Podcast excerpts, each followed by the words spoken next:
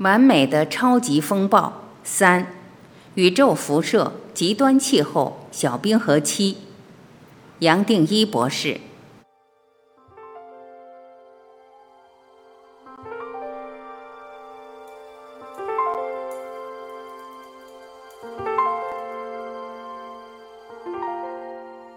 谈太阳的周期，最主要是想提醒我们，在面对人类共同的问题时，不要忽略这么明显又重要的影响。我们要知道，太阳的活动可以参考太阳黑子的记录。如果一段时间都没有观察到太阳黑子，也就代表了太阳内部的电磁活动比较弱。前面提到，太阳活动剧烈时会带来磁暴。那么，如果太阳的活动减弱呢？就像我在前一章提到的，如果太阳活性减弱或地球磁场衰退，来自太空强烈的宇宙辐射也就更容易进入地球，而可能在我们所生活的地球引发一连串的事件。我在前面已经提到了地震、火山和闪电，在这里，我想就大家都关切的气候再多谈一些。被宇宙辐射激发的地球大气层。处处都有离子化的微细粒子在凝结水汽，云层会变厚，也充满了过载的能量。这种条件下，整个地球的大气层变得很热闹。频繁的闪电、雷雨、异常的低气压、气旋、冰雹、暴雨，自然在世界各地造出百年甚至千年没有过的雨量，而变成水灾。但某些区域又会异常的干燥。龙卷风也可能开始的比较早，而频率和严重性都是大家过去想象不到的。很有意思的是，在人类近代的记录中，太阳黑子数量最少的时段，跟已知的小冰河期最冷的一段时间是吻合的。太阳的活动虽然降了下来，但地震、火山活动都会因为宇宙辐射增强而增加，所排放出来的火山灰还可能阻挡阳光的照射。而进一步强化冷却的效应。这段时间有多冷，我接下来会再说明。这种不安定还不止在地球物理的层面，其实宇宙辐射也会冲击人类的健康和情绪。最明显的例子就是离开了地球磁场保护的航天员。你可以看看有多少科学报告谈到宇宙辐射对航天员的影响。尤其对中枢神经系统和免疫系统的伤害。常有朋友问我，圣经谈的大洪水和连年的旱灾是不是真的发生过？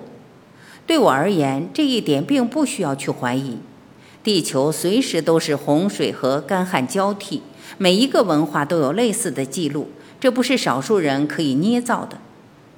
前面提过的火山活动、地震、大范围的水灾或旱灾。不正常的冰雹和霜害，再加上日照可能缩短，也会把适合耕作的面积变小，时间变短。这不可能不影响到农作物的收成，而进一步影响畜牧业的运作。这种时候，不光肉类会供给不足，连最基本的粮食需求也可能应付不了。你从这个角度来看，也就发现，透过宇宙的转变。一个接一个的大大小小的发生，好像构成了一个完美的超级风暴，要来横扫人类的文明，来验收人类的意识状态是不是足够成熟，社会架构是不是足够健全，而可以通过周期变化的考验。假如你能够体会到这一点，和这种星球等级的变化相较之下。你自然会发现，人与人之间的冲突和烦恼真是渺小的不成比例。或许你也会同意，是可以将眼前的困难和烦恼摆到一边，试着从更高的层面，用框架之外的角度去解决。几十年来，你从学校、从大众传播得到的印象，应该都是地球正在往暖化的方向走。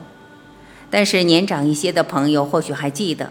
人类在七十年代所担心的，反而是地球正在冷却。主要的科学期刊都在预测小冰河期什么时候会发生。这些同样有科学证据来支持的顾虑，竟然不知不觉从大家的注意消失，到现在可以说只剩下单一的观点。最奇特的是，一直有文献提出不同的结论，然而这些证据和说法几乎不会出现在主流媒体上，当然也就不会引起你的注意。这一次，无论从十一年周期或更长的几百年周期来看，人类可能遇上了一个太阳活动的低点。当然，我们现在是不是正在进入这种变化，可能还值得去探讨。综合各种影响力，结果究竟是暖化还是冷却？这些变化是几年内还是几百年内发生？到现在，没有人可以确定。西方历史的专家都知道。三千多年前，地中海青铜时期古文明消失的例子。公元前十五到十三世纪还很繁荣的文明，不到两三百年，只剩下破败的宫殿和荒废的城市。那时发生了什么事？根据各种记录，历史学家发现，当时气温升高，降雨减少，已经进入农业生活的地中海人受到欠收和饥荒的影响。再加上地震和瘟疫，群体容易动乱，也成为外来入侵的目标。后来，历史学家称这段时间是希腊的黑暗时期。接下来的地中海有人烟的地点变得更少，聚落规模也变小。可以说，这是人类历史上一次文明的大灭绝。三千多年前的地球，那时候人类能耗用的资源和现在完全不成比例。即使如此，也不能幸免气候异常带来的考验。从这一点，我相信你会明白，要探讨气候的变化，我们即将面对的生存挑战。如果只强调人类活动的影响，反而可能会让我们错过重点。当然，这么说并不是否认人类活动造成的冲击，也不是否定地球暖化可能造成的危机。但是我总是认为，比起暖化，人类可能更需要担心冷却的后果。也就这样，我会建议你多了解、多看，而不是立即接受目前主流的观点。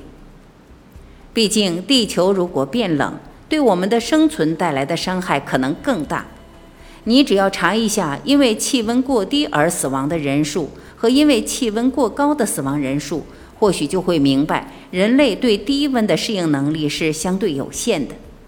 你再去回顾人类近几千年的历史，也就会发现，一些大的动荡也刚好都赶上地球冷却的时间。而就像前面提过的，地球偏冷或者出现极端气候的时期，好像都遇上了太阳活动偏低的时刻。